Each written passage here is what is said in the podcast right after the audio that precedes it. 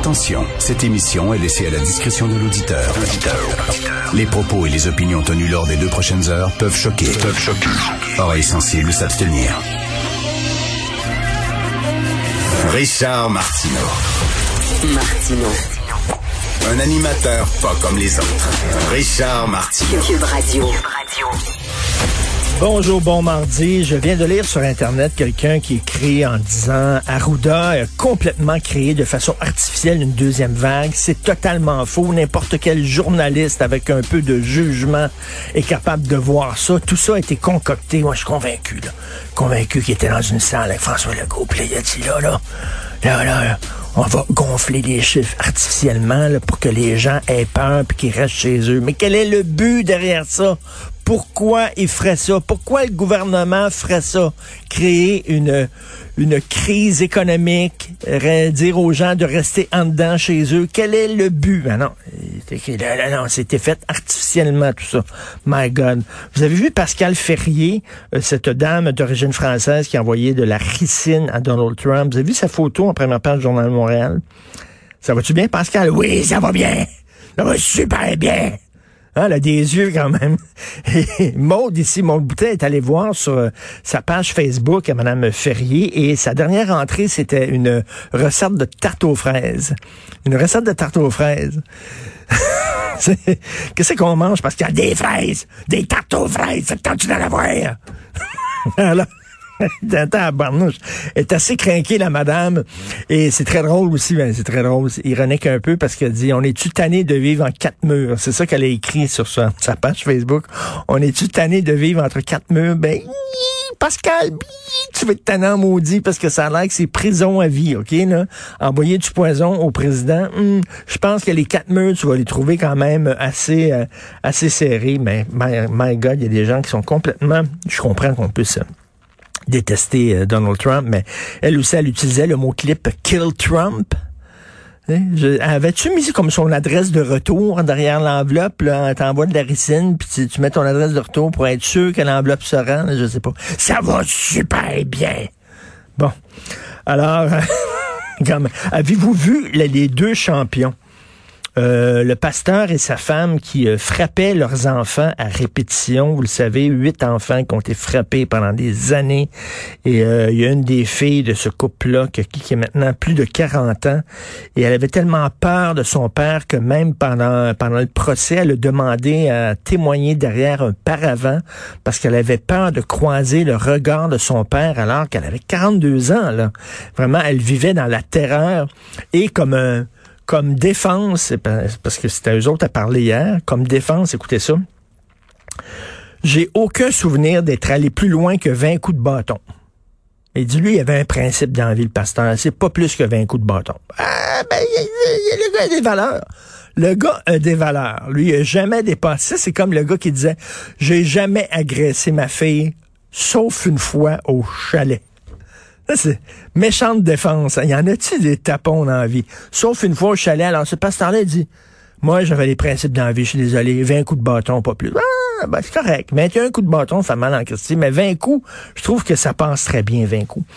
Aujourd'hui, dans le devoir, il y a un texte. Est-ce qu'on peut parler des complotistes? Et là, tu sens que le devoir tente d'excuser son texte dégoulinant de complaisance sur M. Coucou. Et là, on dit, vous savez, c'est quand même important, faut, faut discuter avec ces gens-là, puis faut surtout pas les insulter, faut surtout pas les injurier, ça n'aide pas quoi que ce soit. Garde, je reviens là-dessus.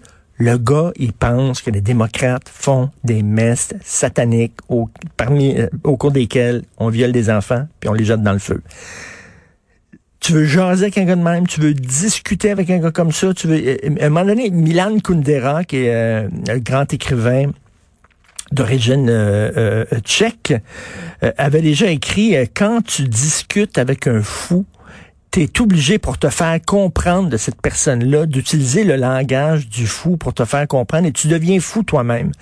Et, là, je m'excuse, mais quelqu'un qui croit des imbécilités comme ça, des sottises comme ça, qui les, qui les, qui les communique, qui les, qui les, qui en parle à ses disciples, qui, qui il embarque des milliers de personnes dans son délire, ben j'ai le droit de l'appeler coucou, me semble. On, a le droit d'appeler ça coucou aussi, là. Je veux dire, le, devoir du non, non, non. Faut quand même, faut discuter avec des compagnies. Il n'y a rien à discuter.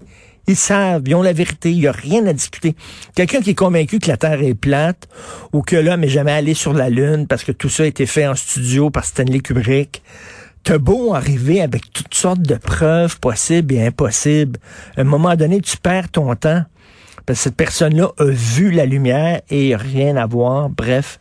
Euh, National Post, très important, un texte aujourd'hui, en première page, première page, un éditorial disant il est temps que Justin Trudeau s'excuse au nom de son père pour les arrestations arbitraires qui ont été faites il y a 50 ans.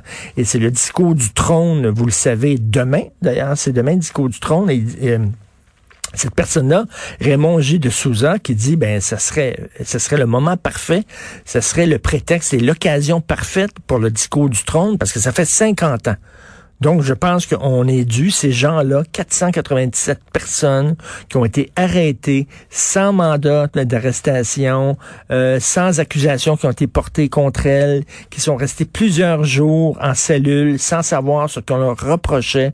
Ces gens-là méritent des excuses officielles du gouvernement. Le gouvernement Trudeau s'est excusé pour plein, à, plein de groupes, pour toutes sortes de choses qui sont arrivées dans l'histoire du Canada. C'est une des pages les plus honteuses du Canada il serait temps que Justin Trudeau fasse ses excuses. Est-ce qu'il va les faire ou pas? Mais que le National Post, quand même, journal anglophone, euh, conservateur, dise que, ben, effectivement, ce qui s'est passé, ça n'avait pas de maudit bon sens. Euh, je trouve que c'est très, très important et ça montre que le vent viré. Euh, je vois des images pendant que je vous parle euh, devant moi. Euh, c'est euh, LCN et des images du fameux party. Les policiers sont arrivés. La police est arrivée, là. Puis là, tout le monde a arrêté de danser. La police a regardé. Hmm? Hmm? OK. Correct. Ils sont sortis, là, le party repogné. Hé, c'est bravo. C'est fantastique. Heureusement que la police est là pour s'assurer que les règles de sécurité sanitaire sont respectées. Wow, c'est ça leur affaire. Ils rentrent. Mais c'est sûr, quand tu rentres dans un party, tout le monde arrête. Dire, vos enfants, quand ils font un party, puis ils descendent en cave, boum, soudainement, hein? Dire, ils, ils avalent leurs joints, ils cachent les bouteilles de bière, tout ça, là, puis correct? Oui. OK. Tu montes en haut. Comme, heureusement, ça va coûter combien ces, ces opérations policières-là qui sont tellement efficaces? Vous écoutez Martineau.